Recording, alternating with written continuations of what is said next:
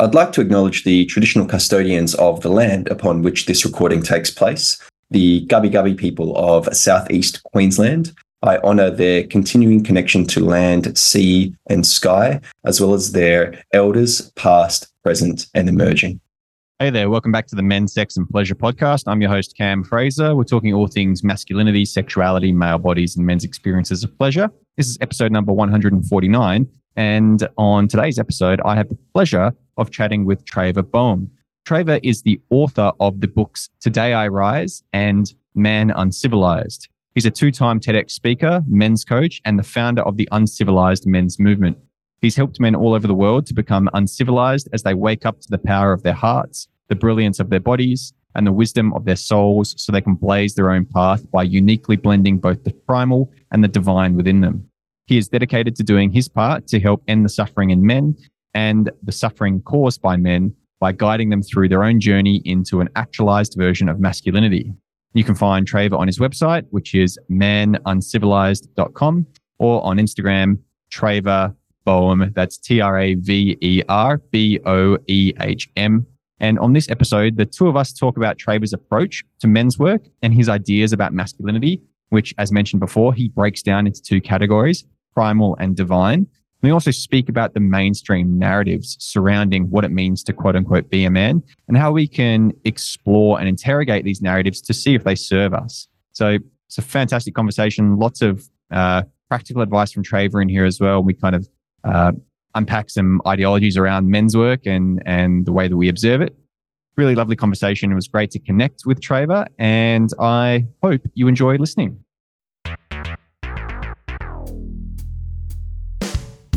Personal habits of body care or hygiene can have a lot to do with popularity and social success. Let me show you. So the next time that somebody wants you to go to bed with them, with or without a condom, then just picture that you're actually going to bed. It's not just you and him or you and her. It's that you're packing along a loaded revolver with you when you go. Boy, if you hung around with the guys I know, you, you wouldn't be able to stand it. They just talk about sex all the time. Traver, you and I can jump in. And the way that I like to begin, mate, is with a little invitation. Invitation is for you to share who are you? What do you do? And most importantly, what are you really passionate about? Mm, beautiful. My name is Traver Boehm. Uh, what I do is a loaded question, Cam. If you had asked me that three, four years ago, I'd say I'm a writer. And three, four years ago, I wrote two books one on how do you use the pain of heartbreak and divorce to shift your life. And that book like quietly sat on amazon and didn't really do much.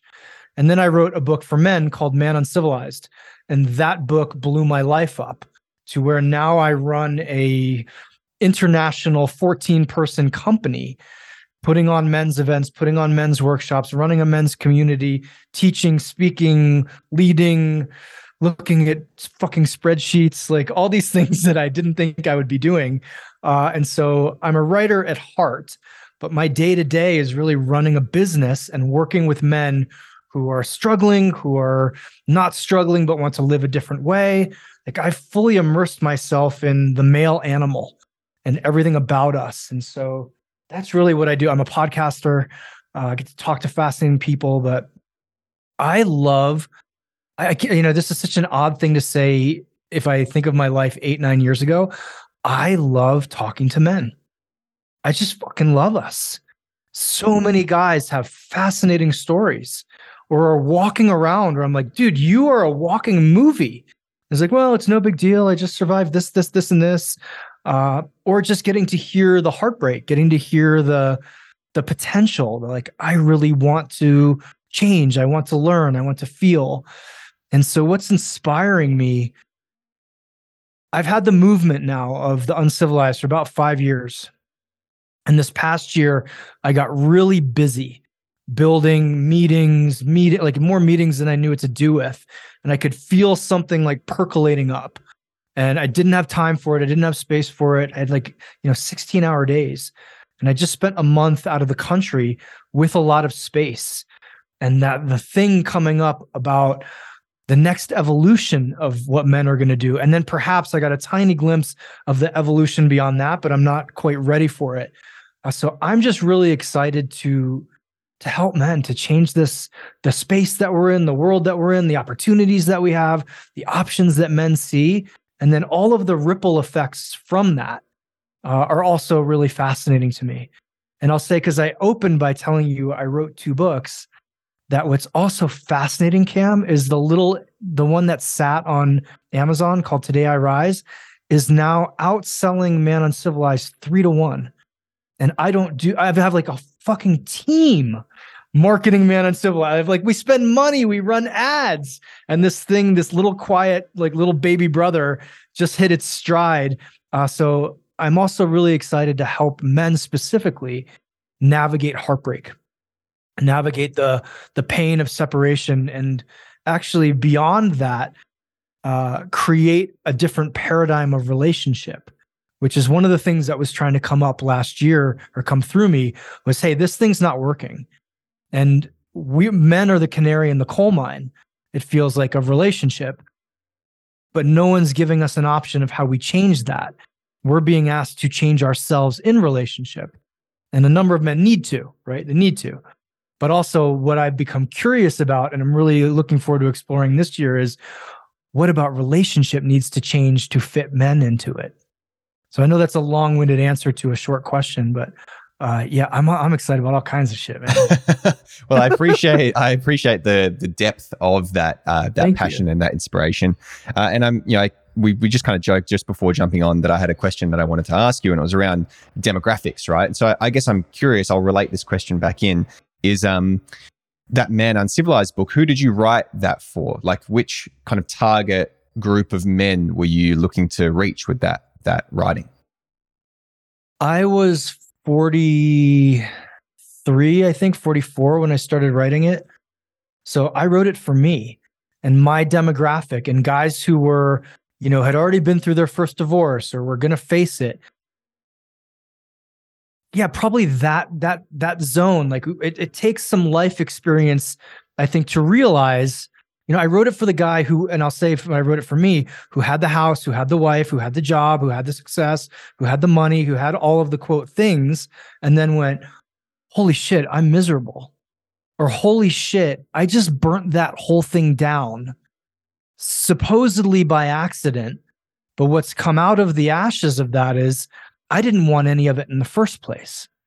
And so that was really the, the demographic I wrote it for but I also had an eye on holy shit, guys 10, 15 years younger than us grew up in the quote toxic masculinity area era. Right. Like I was 35, 36, 37 hearing about this and was like, oh, this is this is a lot of bullshit. This is the pendulum swinging too far. Like we've thrown the the masculine baby out with the toxic bathwater. That's what we've done. But I wasn't 12, 13, 14, 15 being told being a man is bad or everything I do is toxic, or if I want to lead, it's toxic. If I have sexual desires, they're toxic. Man, bad. And so now the, here we are, you know, five, six years later, and that demographic is in their 20s, late teens, early 20s, mid 20s, and they're going, whoa, whoa, whoa, whoa, whoa, wait a minute. We got sold a bill of goods that was completely off track and we don't have the models and the mentors ahead of us that we can look to to say, hey, you guys, you're in your late 30s, early 40s, you've been initiated, you're doing the work, you're who I want to be. Please guide me. And I think that demographic's actually waking up to the fact that they were they were cheated and they were lied to and and it's heartbreaking. You know, I had dinner the other night with a guy who was 28 and just was peppering him cam I was like, dude, tell me about your demographic. Tell me about their their relationship to relationship, their relationship to sex, their relationship to money, the relationship to masculinity. And so much of what he told me broke my heart. I was like, oh man, you you don't get it. your formative years did have the internet. Your formative years did have internet porn. Your formative years did have toxic masculinity smeared all over it your formative years have been like the, the early imprinting as is absent of hey this is what it's like to be out in the woods this is what it's like to do some really hard shit This is what it's like to get punched in the nose, wipe your face off, and be like, you know what? You're right. I was being a dick. Hug the dude, and then realize you're probably going to be best friends forever with a cool story. This is the generation that was told, you know, asking a girl out is toxic. So they don't get the the the nervous butterflies and the things that we did of like, oh shit. I used to have to call for, for you young guys listening to this. I would have to call and get a, a woman's dad and be like, hello, Mr. Johnson. This is Traver. Is Susan here? Uh, what do I want with her? And you know, have my heart beating out of my chest and feel like I'm gonna throw up and then get get Susan and be like, well, uh, I'm not texting you. I don't I don't have your Snapchat. Like this, this is the old school way. So I feel like I'm rambling, but I think the young guys are waking up to what's missing and they're seeing the shift in some of the older like men's work has really started to take off it's a thing now it's not this quiet hidden taboo idea that it was eight ten years ago it's not alternative it's actually becoming more mainstream and so that's why i think younger guys are approaching it more now yeah, that was going to be my follow up question. Is like, why do you think there's this been this shift? And and you know, I, am 29, so I'm not oh, really? too far okay, reserved okay. from this 28 year old guy that you've been yeah. uh, speaking to over dinner.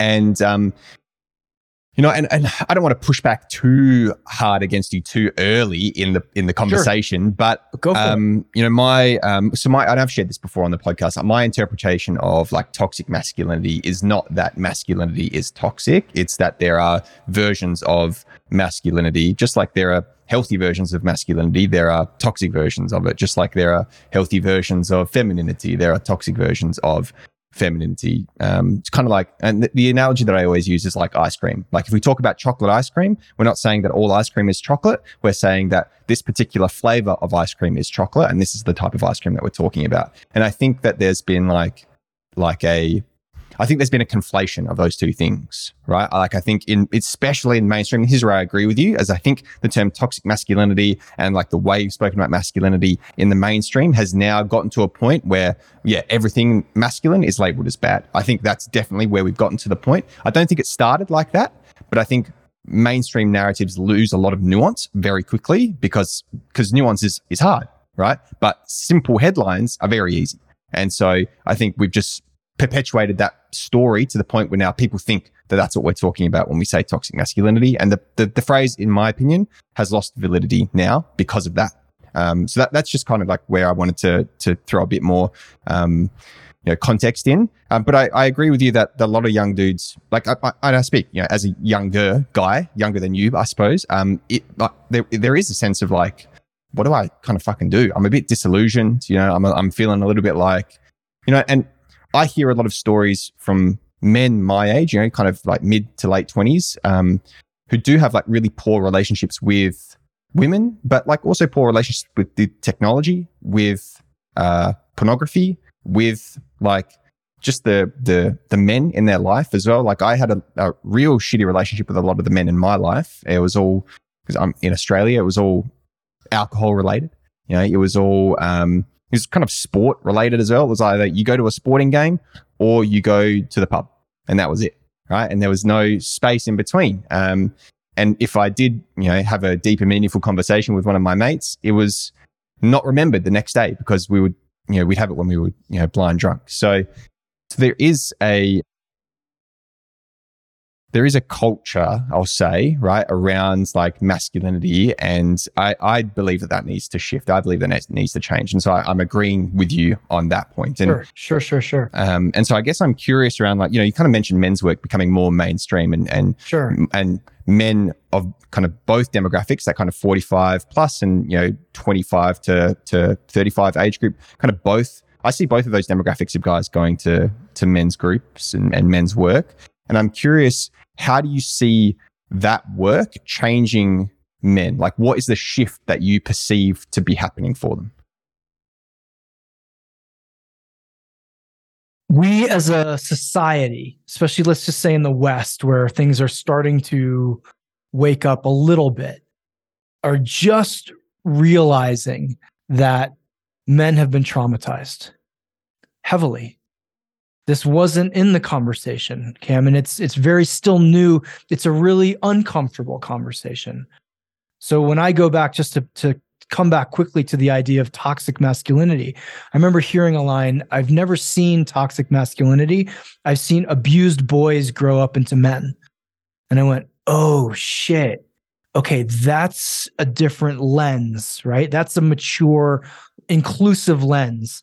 And so, as society still grapples with men have been abused, men have been traumatized, men have experienced horrible, horrible shit there's still a strain culturally at large to accept that and go, well, that may be the root of a lot of these bad things addiction, violence, sexual assault, and we can list all of them. We all know them. And, and I'm not in any way excusing the behavior. I, I my background's in Chinese medicine. And in Chinese medicine, they always talk about the root and the branch of a of an of an illness, right? The symptom, the thing that you're experiencing, the sneezing, that's the branch. The root is, oh, you have some kind of issue elsewhere. So we can treat the sneezing all damn day. But until we get to what's really causing you, oh, you're allergic to cats and you live with a cat. Well, we got to get rid of Fluffy, right? That's the actual cure for this. And so to answer your specific question, as more and more men awaken to the idea that hey this thing that happened to me or these things that happened to me as i grew up or in my life or even as an adult inform who i am and how i behave now but culturally that's still not okay there's not a lot of space for that where can i seek the spaces where this healing can take place where i can have the conversation where i can say openly I watched my dad beat the shit out of my mother. I watched my dad beat the shit out of my sister. I watched my mom get drunk and bring guys home who would fuck her and then beat the shit out of me. Or whatever the trauma is that, and I'm just picking some particular ones. There's still culturally the idea of like, well, tough shit for you guys. You're the patriarchy. Like, so what? Right.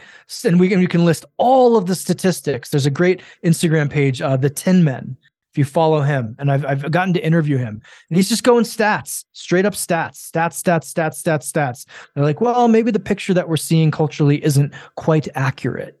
And then he'll list some stats and then i'll read the comments underneath which are too fucking bad for you guys. This is your fault anyway. It's time for you to man up. There's a there's a number of um, big name psychologist pages that are putting stuff out. And the reply underneath is good i hope they all fucking die. Good all men are trash right? So there's this still collective there's still a lot of pain. And I, I appreciate that the pain is most likely deserved. Like it's it's actually accurate. Yeah men hurt a lot of people men included. So to answer your question we're seeking where we're actually going to be held we're seeking where we're actually going to be supported we're seeking where we're actually going to be seen for who we are not what we are and that's what happens in men's circles and in men's groups. So and it's going to it's going to continue and continue and continue. And as you said, there's a number of guys, Cam, that I know that'll, you know, read a book on meditation and that's that's their boom, that's their initiation. And it's like, you know what? I, I don't really want to go get drunk this weekend. I actually don't want to, you know, I actually had a conversation with a buddy that was really deep and meaningful. I don't want to just go back to sports stats and sexual highlights and like what vacation are you are you on? How much money did you make? What can you bench? What kind of car do you want to drive? Which are all really amazing things to talk about. I have you know have those conversations too if you're allowed to also go hey how are you? Really. Like what's going on in your life really oh what's going on in my life really? Like there needs to be a mix of both. And i think men's groups are facilitating that. You know we had our very first gathering. This was in in covid. So it was like eight dudes in a park. This was a couple years ago of the uncivilized nation. And the very first half hour i think was all like dick tattoos. That's all we talked about and and then we and and someone asked like who had the biggest deadlift at the table and we have a dude in the in the nation who's a deadlifting beast so we were like clearly he does now let's talk about marriage Let's talk about divorce. Let's talk about relationships with our fathers. Let's talk about pain. Let's talk about suffering. Let's talk about masculinity. And to, I remember walking out of that meeting, like, that was a really good meeting because we got to do some dude shit. Or we got to like bro up a little bit, but then also boom, drop down and actually have a real conversation, which so many men are craving. Yeah, and I I really appreciate like you acknowledging that you you kind of can and kind of need to do both, right? Like the the I've been like many like I used to play a collegiate level sport over in America, and so very familiar with like locker room antics and and kind of culture, if you want to call it a culture, but just like you know being in those spaces. And then when I started doing men's work instead of attending men's groups and workshops and things like that, what I quickly realized was that for that first kind of half an hour, there needs to be a little bit of locker room energy, right? There kind of needs to be because it, it kind of it's it's relatively familiar for a lot of guys. Um, it kind of puts me, if I'm totally if I'm totally honest with you, it puts me a little bit on edge. Like I had some pretty uh, not I wouldn't say big T traumatic, but little T traumatic experiences in the locker room. And so, like, for me to be in that space, there is a bit of anxiety, you know, related to some past experiences. But for a lot of guys, there is a familiarity, like you said, comfortability, and that kind of like bantering space where you're talking about dick tattoos and how much you can bench.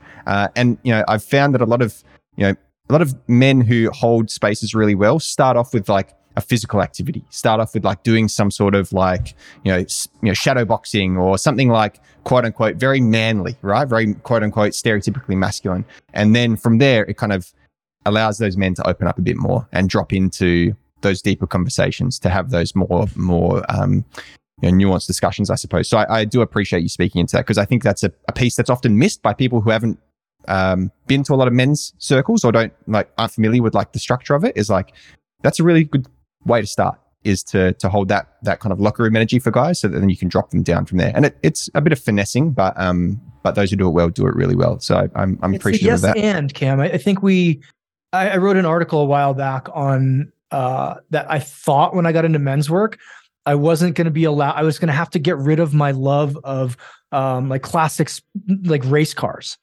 You know, like I love 67 Mustangs. And I was like, oh, men's work, I'm gonna have to be so evolved and mature and conscious that like I, I can't love 67 Mustangs anymore. And then I was like, this is bullshit if I, I a man is in his totality, like his, we want him to express all of the energies that are alive in him. I know plenty of very conscious guys who fucking love cars, who fucking love guns, right? Who, who love classic shit, classic in quotes of masculine shit, but then have the ability and the willingness and the desire to recognize that there's a different level of nurture and nutrition that comes from dropping away from that. Like that's that's your appetizer. You can't live on apps your whole life. You can't live on french fries. But yeah it's good to have some if you're hungry. But then boom let's come down here and go hey this thing happened and i haven't shared it with anybody and i want to share it with you that's actual intimacy. And there is a i think nutrition is the best word to or a nourishment is the right word that comes from the depth of intimacy that uh, um, and you know we we always joke with guys who are late to a workshop. And someone will be like oh so sorry. You know i got stuck in traffic. And i'm like cool. Okay first up deepest childhood sexual trauma and your name. And they kind of stare at us I'm like just kidding. What's your favorite car? You know it's like okay good good good good good Mm, and you know what? I think there's something here around like that that kind of first 30 minutes, if we're just using that as an example, right? Where you're we are talking about cars, you are talking about like lifting and, and you know, broing out with guys. I think if I reflect on it, like showing leadership in in that space is I think even maybe harder to do for a lot of guys than showing leadership in the like deeper conversations. And the reason why I say that is because there's a lot of expectations around what you shouldn't and shouldn't say in that kind of banter space, right? If I reflect on my time in the locker room, you got to put women down, right? You got to talk about how many you know chicks you fucked, right? You got to talk about how big your dick is. You got to talk about all this like very, you know, we might call it quote unquote immature, right? You know, but it's very like surface level stuff and it's uh braggadocio and yeah, Yeah. egoic, right? And bravado.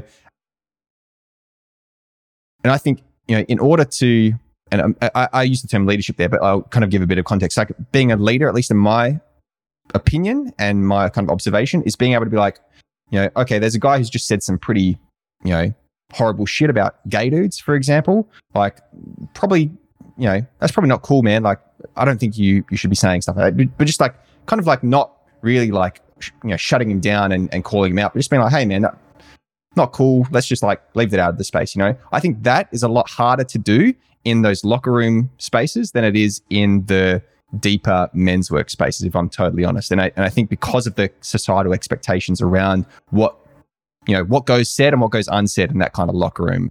I don't know. I just wanted to throw that in there and see what your opinion was. Yeah, I agree with you, man. It's the collective is powerful. So the group that you're in is powerful. But I also think there's a real opportunity for men to just say, like, hey man, that doesn't jive with me. Hey, that's not okay. Like and and it's the the the brilliance is to just like that, like you said it. Like, hey man, we don't make those jokes here. Cool, next. Right. So you're not shaming the guy, you're not shutting the guy down, but you are letting him know, like, hey, here's a healthy boundary. We don't do that here. And then maybe there's a conversation that happens privately after where again he's not going to throw his walls up and get defensive and feel like you just called me out in front of everybody. Is there a time to call people forward in front of everybody? Absolutely. But on the spot it's really i think it's way more powerful to just be like boop nope navigate around it. And he knows. Everybody else knows. I think that's the point that like that guy knows okay cool that's not what's expected here. That's not what's allowed here. Beautiful uh, and, and as language changes and as inclusivity changes and as what's okay and isn't okay changes, I think that's even more important because we want to enroll people, right? Especially men. We want to be enrolled. We want to be on the right side. So many guys do. Most guys do. So if someone makes a gay joke in a locker room and suddenly everybody stops and is like, you fucking asshole, how dare you do that? You're a piece of shit. We don't accept that here. You, you've like, we don't love you. We don't care for you. We're not, our hearts aren't open anymore. You're not going to get the result you want. That guy's not going to be on your team from now on. You've just isolated him as opposed to saying, like, hey, man, you know what? That just doesn't work with us. I get it. It's so it may be okay in other spaces, just not cool here. Yeah. We good? All right, move on. Yeah, I appreciate that that distinction, man, because there's like a um, you know, what am I trying to say here? So that there's room to fail. You know what I mean? Like I think that's that's you know as long as there's a um, it's in good faith and you're you're you're kind of trying and you're showing up. Like you can get things wrong. You know, and that's okay. It's okay to get things wrong. I think there needs to be a bit more leniency or permission, I suppose, in in like certain spaces as well. Like like you know, in the mainstream, there's like not a lot of that permission, right? For guys to get shit wrong. You know, like I think that that's definitely a space where there could be some more leniency and some more permission given to be like, hey, I'm trying here. You know, like there's been times where I've I've like I'll use my social media as an experience. So I've spoken about feminism a couple of times on my social media. I don't really do it too much anymore, but when I was like slow, I was still studying it at university. So I was like, you know, very university heady, like, oh, I've got a take on feminism that's going to be, you know, great. And and so I, you know, kind of spoke about it. I was like, hey, I'm just kind of speaking from this experience and like, here's what I kind of think.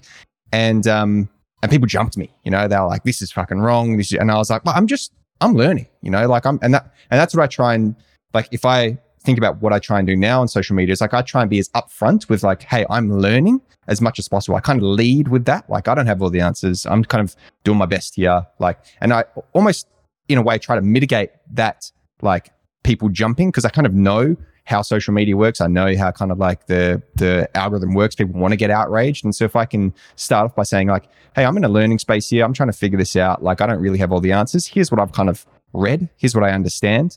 You know, happy to learn. If it's in good faith and you're you're here to educate me, go ahead. You know, um, but if it's if you're just going to like jump on it and you know and be aggressive and hostile about it, then like I'm what, you, you, you're going to lose me. I'm not going to be enrolled in that learning that you're trying to, you might be have something, some really good points and stuff that's like really valuable for me to learn. But if it's like, you know, if it's coming at me hot and fast and I'm, you know, already a little bit tender, I'm not going to be super receptive to it. So I do think like that kind of learning experience or that enrolling experience is, you know, you've got to be coming at it from good faith. Firstly, the person who's like wanting to be enrolled. And I, I you know, a lot of guys are, but there are also some bad faith actors out there for sure. And then I also think like on the other end of the spectrum as well, there's got to be like a cool, you can learn, like you'll make mistakes. We're going to, you know, we'll, we'll pin you on the mistakes, but like it's not going to be a big deal, but you know, just make sure you're putting in effort afterwards. And I think like that is a much more collaborative approach and uh, I, I would say conducive approach, but I don't know. I just wanted to, to reflect on that because I do definitely agree. Yeah, I agree with you. Agree with you completely.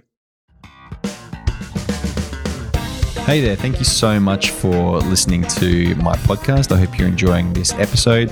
I just wanted to chime in here with a plug for my online men's course. It's called Outperform a Porn Star. It goes for six weeks and it's all about experiencing multiple orgasms, overcoming any uh, sexual dysfunctions, reframing your whole performance mindset around sex to be more pleasure oriented we talk about communicating with your partner, being a sexual leader, and all of this amazing stuff.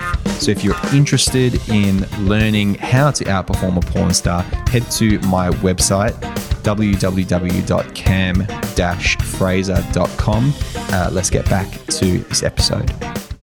Yeah, we kind of haven't mentioned it, but there's kind of this um, shift in like what masculinity kind of means, right? At least that, if I speak personally, there's been a shift in what masculinity means for me. And we spoke about, you know, well, I spoke a bit before about like, you know, toxic masculinity is like a version of masculinity, right? And like there are healthy versions of masculinity. And, and so within that is the assumption, the, the implication that like there are multiple different masculinities. And that's the view that I hold that masculinity doesn't exist singularly. There isn't like a one masculinity. It's that there are multiple masculinities and that we kind of feel into the ones that work best for us. And maybe we slip a little bit into this version of it. Maybe we slip a bit into that version, yada, yada, yada. Um, but I'm, I'm just curious to know around like, you know, the, the, the observation around masculinity that you have and maybe the shifting that you're seeing or the I don't know if there's a redefining that's happening in the in the work that you're seeing with men or the way that men are kind of like showing up in the world. I don't know if there's anything you you've got um, you know, an observation around the definition of masculinity. Yeah, it's it's a loaded word, man. It really just is because masculinity is one of the only things that require like if, we if we put it up against femininity, masculinity requires doing it requires a certain way of doing. Like hey you have to do things. You have to do a you have to not just be a certain way right? Like we don't you ever use the words with women you're not a real woman. If she hasn't you know and, and this is culturally. Like we say to men like oh you're not a real man. You don't have a job. You still live at home? Not a real man. Oh you walked away from that relationship? You're not a real man. Oh you didn't do x y and z? You're not a real man. But we don't really say that with women so masculinity is something that has to be earned. Thus, why it can be taken away, or, or in quote, like with emasculation. It was really interesting. The first time I heard Esther Perel, if you know her, brilliant, brilliant therapist, right? Say there's no word in the female for emasculate. There's also no word in the female for loser. I remember sitting like she was on the stage and I just got chills when I heard that. And yes, there are certain words for women that we don't have for men. Same, same, just different idea. Right. So, my idea of masculinity, people ask me all the time, like, is an uncivilized man X? Is an uncivilized man Y? Is an uncivilized man A, B, C, D, E? And I'm like, I don't give a fuck. And, and first of all, I created the idea. And so, yes, like I'm the owner of the idea, but yet I don't care. What, what it is to me is it's examined. That's really the, the important part of it. And I, I break uncivilized masculinity down into the primal and the divine, which is another way of saying what's kind of in your blood, what's in your bones as a man. I remember the first time I read um, Jack Donovan's book, The Way of Men. And he said, This is what masculinity is. Imagine a group of guys in like a village, and the village gets attacked. What innately men will do to go to the, the perimeter, to protect, to die, right? To to to be to lead, to to take care of people, like that's masculinity. And and I love Jack. I've talked with him a number of times, but I remember reading that and being like, it's missing something. To me, it's still missing something. And what it was missing was what happens after the battle. What happens when I go, hey man, hey Cam, I saw you kill those four guys. That was awesome, but you seem kind of fucked up over it. Are you okay? You're not okay good. I wouldn't be okay either if I killed four guys. So let's actually help you process through that and talk through that and, and let you know that as a village, we're still really grateful for you and, and we can hold you in the nightmares and we can help you release the trauma and we can like kind of hold just like that, like hold you. And I was like, that's what I feel like is missing. That's why I threw in like, hey, it's it's primal. Yes. And I've, I've I've asked this in a number of workshops, co-ed workshops, Cam. I'm like, here's the deal. Right now in this house, there's 30 of us. There's 15 men, 15 women, and there's 10 children downstairs. We hear three gunshots outside, bang on the door, and someone yells, Let me in, I'm gonna fucking kill you. Who's going where? I just got chills. And 99% of the time, it's the guys who are like, I'm going to the fucking door. And it's the women who say, I'm going downstairs to take care of the kids. Now we can say that's misogynistic. That's old school thinking. That's the patriarchy. That's all of this stuff that, that is, quote, negative. Or we can say we have some innate things within us that are different. Now that's the primal. But again, what else is there? We're not just like, I, I don't know about where you live, but like, I don't have to hunt lions. Like, people ain't breaking into my house. Uh, like, I'm not climbing trees to get food. Like, I have internet, there's Amazon. Like, I'm pretty well taken care of here in Denver. So, something else has to come about, which to me, then I use the term divine, but it really is a connection to consciousness. It's a connection to feeling. It's a connection to relationship. It's a connection to intimacy. It's a connection to my heart, which I don't really need to have access to if a group of people are trying to break into my house to kill my family. But I do need to have access to to live in a world of relationship, to be in relationship with my partner, to be a good father, to take care of my parents, to give a flying fuck about the planet. Right? to actually realize that, huh, the outdated software, this ain't the 30s anymore. It ain't the 1800s anymore. It's not the thousands anymore.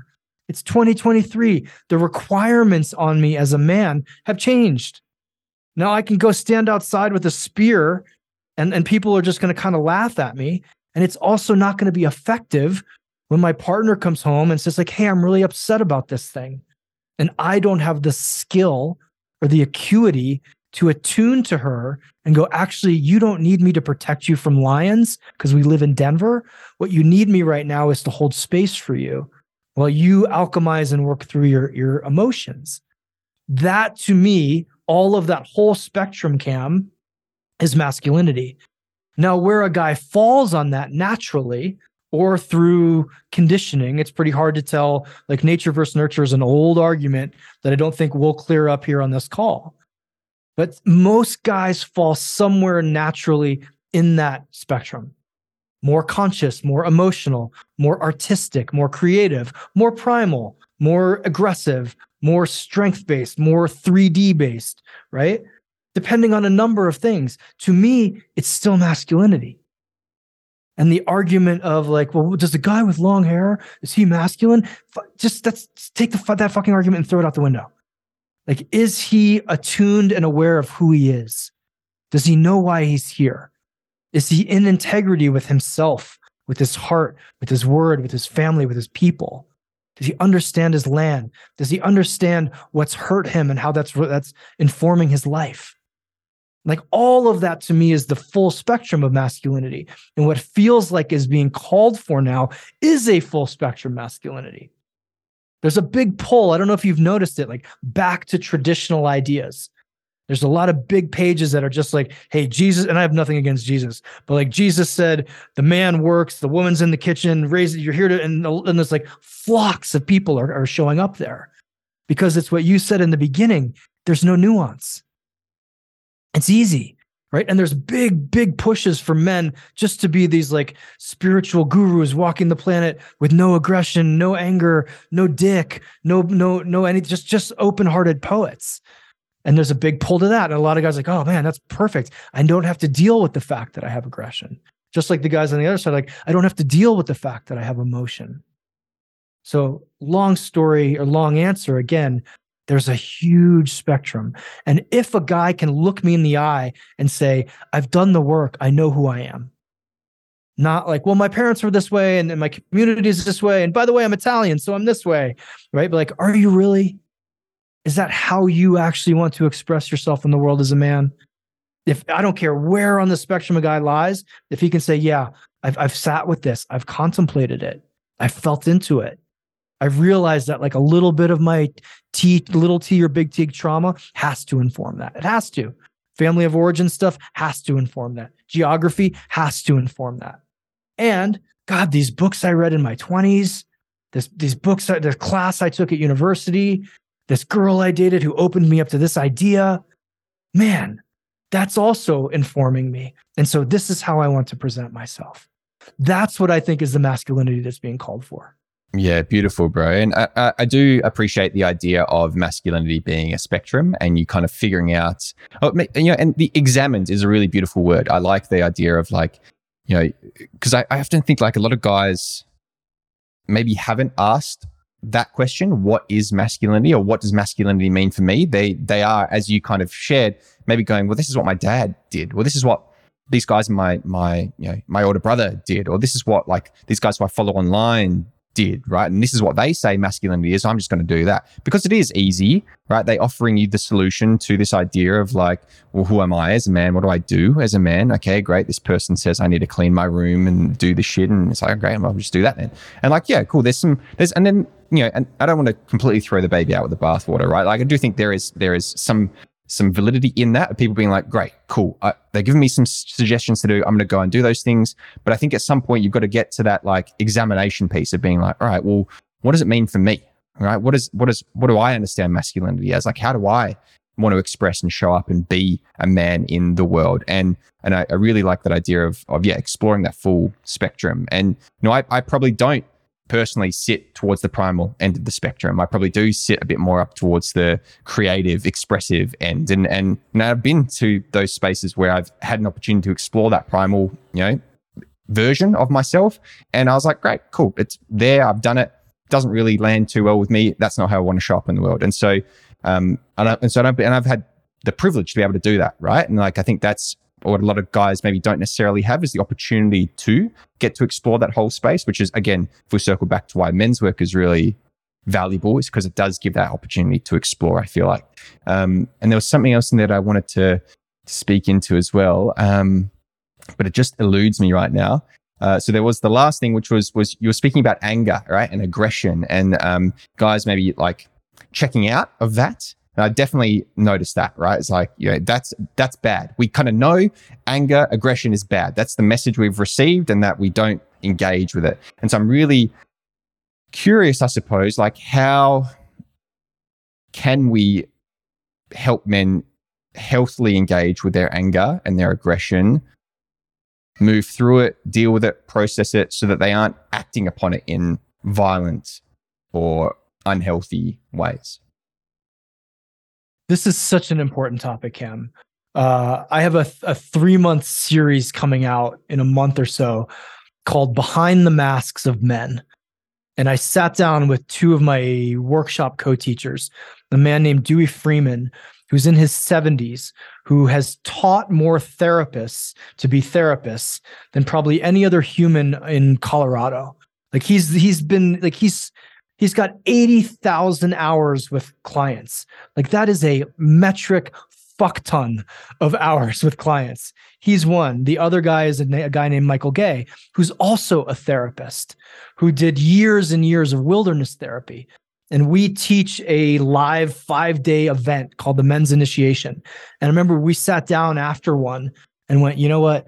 There's some topics that we're not diving into because in the course of five days we have so we have you know 30 guys that we have to do all this stuff with.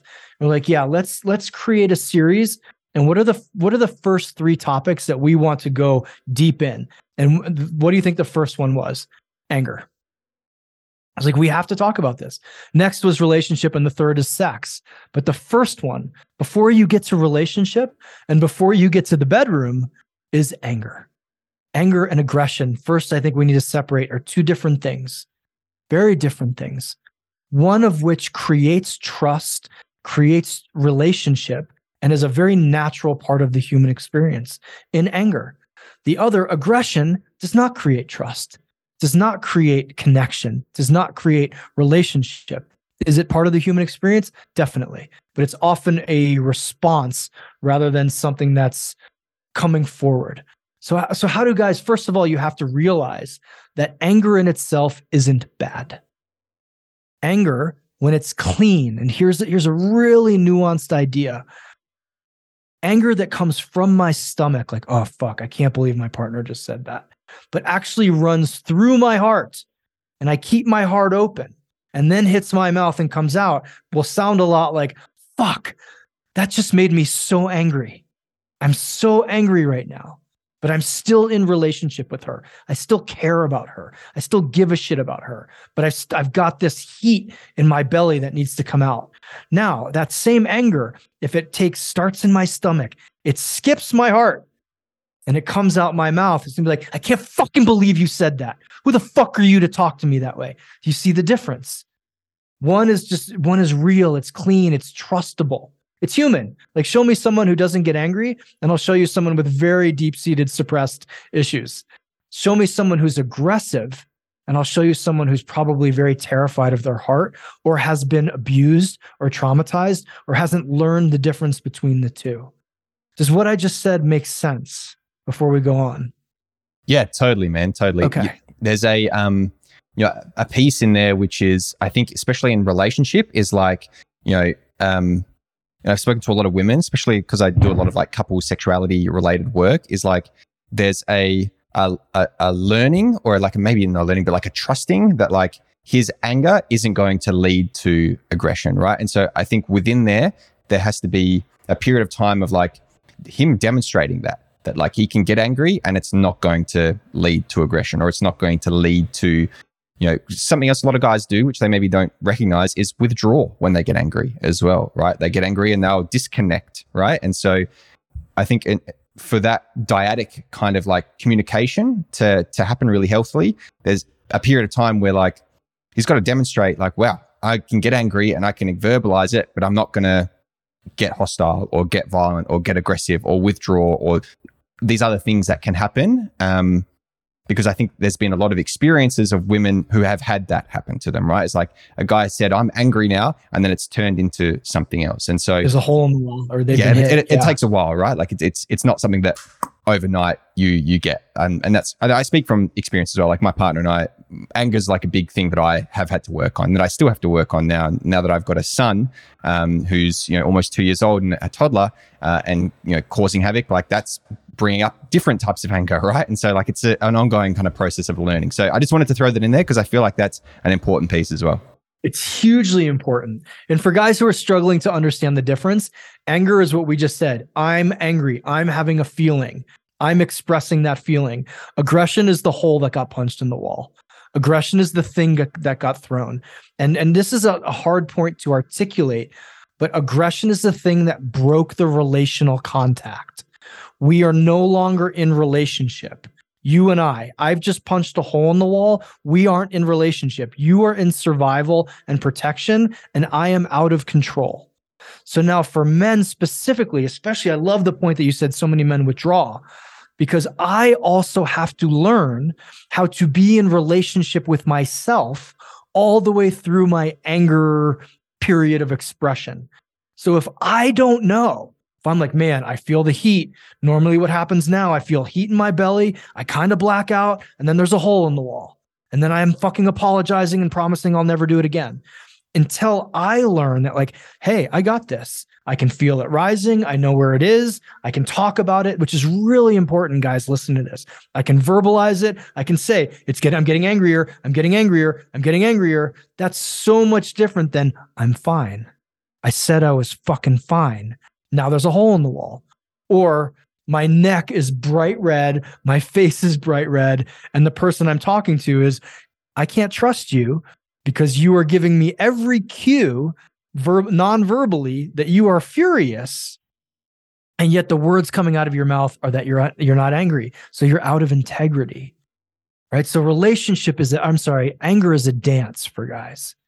One it's one of the few emotions that culturally we allow we don't shame guys for getting angry. We're not like, oh, you got angry, you pussy. Right. But like if you cry or grieve or have sadness, well, culturally we'll shame you. Like you're not a real man. We've never said like he got so angry he wasn't a real man. Right. I've never heard that in my 47 years on earth, but I have heard the other other side. So guys have to learn too that when you can actually stay in relationship with whatever the emotion is, you don't disconnect your partner doesn't disconnect, which also means you have to have a skillful partner. Like if you say, Hey, I'm really angry, and then your partner runs away or starts throwing things at you or shames you for it, that'll kill the, that will disconnect you from being in relationship. And I'm not saying you break up. I mean, energetically, you're not in the, in contact anymore. Right. So these are really big pieces. But I would also invite every man to really, to again, what was the word we use? Con- be contemplative, to examine your relationship to anger. Answer this question or finish this sentence. When I get angry, I, right? I what? I explode. I shut down. I, when I, where I learned to do this was my role models growing up. When they got angry, I felt like this is where this stuff is, is patterned into us. I grew up in a very angry house. It was the one emotion that was allowed in my house. So it took me a long time to be in contact, in relationship with someone, man, woman, or otherwise, who got angry without me just shutting down completely, Cam, without me turning into like a three year old, even though I was a 42 year old ex professional MMA fighter. It was like, whoop, terror, right? It took me a while to actually learn to be with anger, let alone my own anger. So, yeah, it's a beautiful dance to play. It's a beautiful thing to play with. And it's vital for men to have a relationship with their anger because if you don't how can you ask your partner to and or your friend to or society to mm. appreciate that man and and you know there's you you use the word dancing with that anger um use that that phrase twice and that's actually rem- reminded me of what i wanted to speak to you about previously when i lost my train of thought but i, I feel like it's related um because I, I think a lot of men's work as you kind of beautifully shared like is is about navigating anger, right? Like I've been to a lot of like primal screaming things. I've been to a lot of like, uh, you know, workshops where you know the brothers will kind of hold you and you try to kind of bust out of them and like tapping into anger in like healthy ways. And so um so i think there is a, a relationship here of like okay you know men's work can be really helpful for like learning about anger and figuring out like how to navigate it. Um but here's where i'll, I'll circle it back around to to um what a friend of mine said um on the podcast before. And I think you'll you'll resonate with this because it alludes to what you were talking about with regards to men going out and, and you know fighting the battles and then coming back. He said to me, um, "If you can't dance after the war, then what the fuck are you fighting for?" And I um and I love that. His name's Jacob O'Neill. He's been on the podcast, and I, I credit him every time I say that because I love that I like little poetic phrase. Um, yeah. But I feel like that is, and he when we had a conversation. Sorry, when we had a conversation, he um he and I identified like there's a, a, a missing piece in men's work that we see, which is the the dancing, right? Which is like after you've done the hectic, anger releasing, cathartic, you know, expressive, whatever exercises, like where's the where's the opportunity to dance? Like a lot of men's work is like the hustle and the, not the hustle, but maybe like the doing the hard work, right? Grinding, like God, you've got the to cold do like plunge, the, yeah, the sit-ups, totally, burpees, yeah, yeah, yeah, and it's yeah. like very like masculine and hard, right? And it's like where where's the opportunity after that, right? After the war, so to speak, to do the more expressive, creative opportunities. Like I'd, I'd love to see some like art therapy thrown into men's works groups and every now and again, or like some dancing stuff. You know, something where there is an opportunity to tap into some pleasure, to tap into some like sensuality, to to tap into like some movement. Um, because I think like there's a real reluctance for men to do that. Right? There's a real resistance for men to do the sensual stuff, to do the quote unquote feminine stuff, right? To to do the stuff after the war. Feel very comfortable, like, fuck yeah, I can get real hard and scream and do that primal shit. It's like that maybe is a little bit easier for a lot of guys to tap into. But then afterwards, when there's that that tenderness and that softness, I think there's a there's an uncomfortability for a lot of men there. So I just wanted to throw that in there and just give Jacob credit because I love that phrase. Yeah, I love it. You know, my my first initiation into this work was with a man named Robert Masters. And at his workshops, which would be multi-day small group, in between some of the sessions, he would have us dance. And I remember the first time being like, I'm sorry, bro, what what are we doing here? And and then by the end actually feeling quite comfortable with it. Or in between sessions, he would also have us sometimes write poetry. And I remember thinking, like, what is he doing? And and now realize like, oh yeah you're right. There needs to be this the, the the up and down swing or the back and forth with yeah i just fucking went for it. We went to battle. And then ah oh, now i can lean back and feel my heart again. Tap back in. That's what i feel like's missing cam. Like you nailed it. Imagine you know I've, I've said for a number of years imagine if every man on the planet was sober for a year. What would change right what would like, first of all what would change immensely and I, am not a teacher i don't uh, like my platform isn't about sobriety. But what if guys had to deal with their stuff? Right now, imagine if at the end of every work week, like I grew up in Japan, in the start of every workday, people are doing qigong, they're stretching, they're doing exercises, and what do you know? They have a healthy workday. Like imagine if every Friday or once a month, every guy on the planet got put into a small group, and it was like, hey man, we're gonna do, we're gonna actually do a little bit of men's work, and then afterwards for 30 minutes, we're gonna celebrate life again Because I think what, what's missing with the dance is we got to celebrate sometimes. It's so easy. You know, every Friday in, in my group, we ask the guys, what are your wins and your lessons? And you know which which one of these is to be the hardest one for you to come up with? The wins. And and we say like we don't care how small because so many of you are like, here's the lessons. Here's the 72 ways that I fucked up and I wasn't a good man this week. And you're like, well, wait a minute. You hit a home run. Yeah, yeah, yeah, but that's not important.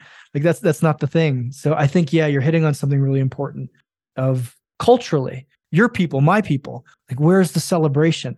I get right now there's there's some there's not a lot to celebrate, or it may take some digging, you know, post COVID and, and our American political situation uh, to to find something to celebrate. But man, celebrate being alive.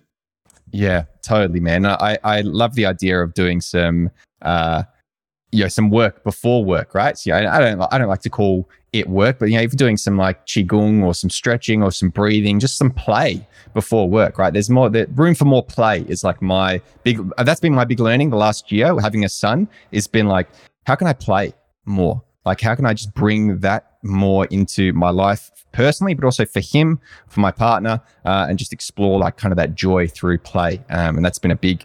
Uh, it's been uncomfortable. I'll say, you know, I'll be honest. It's been been tough to do uh, because I don't play a lot, and I and I have reluctance to it. Um, look, Trevor, I'm mindful of time, brother. And just to close us down for the last kind of like two, three minutes, I was wondering if there was any uh, little pieces of, of advice, little nuggets of wisdom that you like to share with men. And, you know, just being mindful of the men that are listening, probably age between 25, 35, um, you know, kind of younger guys, maybe my, my age. Um, you know, you've got a bit of more life wisdom, a bit of life experience than I do. So I'd be curious to know if there's any like little parting words of wisdom that you'd like to share. Yeah, like, and I, I, hate to start with this one, but I always do. If you can, stay out of credit card debt. Like th- that'll just fuck you up for a couple years. Uh, do that. Two, like, follow your passion, if especially for younger guys. Like, I spent my twenties, Cam, in very serious professions, right? Like trying to be a CEO, working all the time, uh, very, very serious professions. And I wish I had explored more. I wish adventure had been something that I looked out for, like looked into. And, and I wish I had the wisdom to say, hey, you know what? 32, 34, yeah, I think I need to stop bouncing around the planet and getting shitty jobs because it lets me surf or like sleeping in the back of the jujitsu school because I get to train every day. Like I wish I someone had said, "Hey, you get to do this in your 20s. Take the time to see the world if you have the opportunity and if you have the finances, if you have it." Uh, that's that's a really big thing and the last thing I think is very important for men, and it's often missed, and that is figure out what your needs are specifically as a man. Now, I say this to a lot of guys, and they're like, hey, man, I, j- I just have human needs. I don't even like, I can't even claim that. I'm like, cool, I have human needs too. I need food, I need water, I need shelter, and I need, I need love. I need connection in some way. But as a man, I know my operating system. I need jujitsu. I need to like rub up against, I need someone trying to choke me twice a week or I don't function well. I need surf. I need it. I know what happens to my life when I'm not around it, right? I need to write personally. I need to be writing. If I'm not writing every day, drinking looks real appealing. Those specific three things are like the big ways I know what I need as a man. Now, in my 20s, I didn't think any of that was real. And I struggled a lot. I drank a lot. I smoked a lot of dope. I was lost. I was unhappy. I was depressed. Even in my early 30s, when I became more successful, still didn't realize like, oh, when these key elements are important are in place, I operate better as a man. And like really own that. Yes, you have to have take care of your human needs. And if once you do have the opportunity to shift out of survival mode, you can pay your rent, there's food in the fridge, you're healthy, etc. Really look into what makes me work as a man. And the last piece I'll leave, especially for young men, as you touched on it, there's a lot of information coming at you right now that's black or white. X men do X, real men X, all, all men X. Hey, if you want to be a man, do this. I'm going to tell you guys something that that's lazy. It's easy and it's lazy. So be willing to dance in the nuance. Be willing to spend some time in the gray. Be willing to say, okay, that's cool. You can say that, but that doesn't really feel into how I want to live.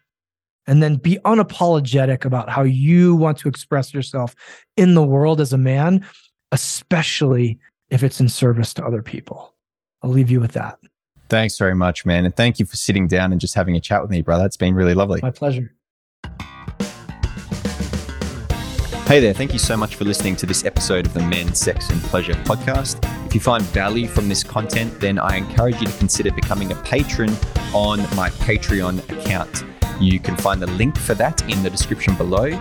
You'll have access to a whole bunch of perks, including behind the scenes podcast footage, as well as pre release YouTube videos and patron only writing, as well as the opportunity to have your name either shown in a YouTube video or read out in a thank you during the podcast. So, like I said, if you enjoy this content and you'd like to support it and support me, then head to the link in the show notes below and consider becoming a patron.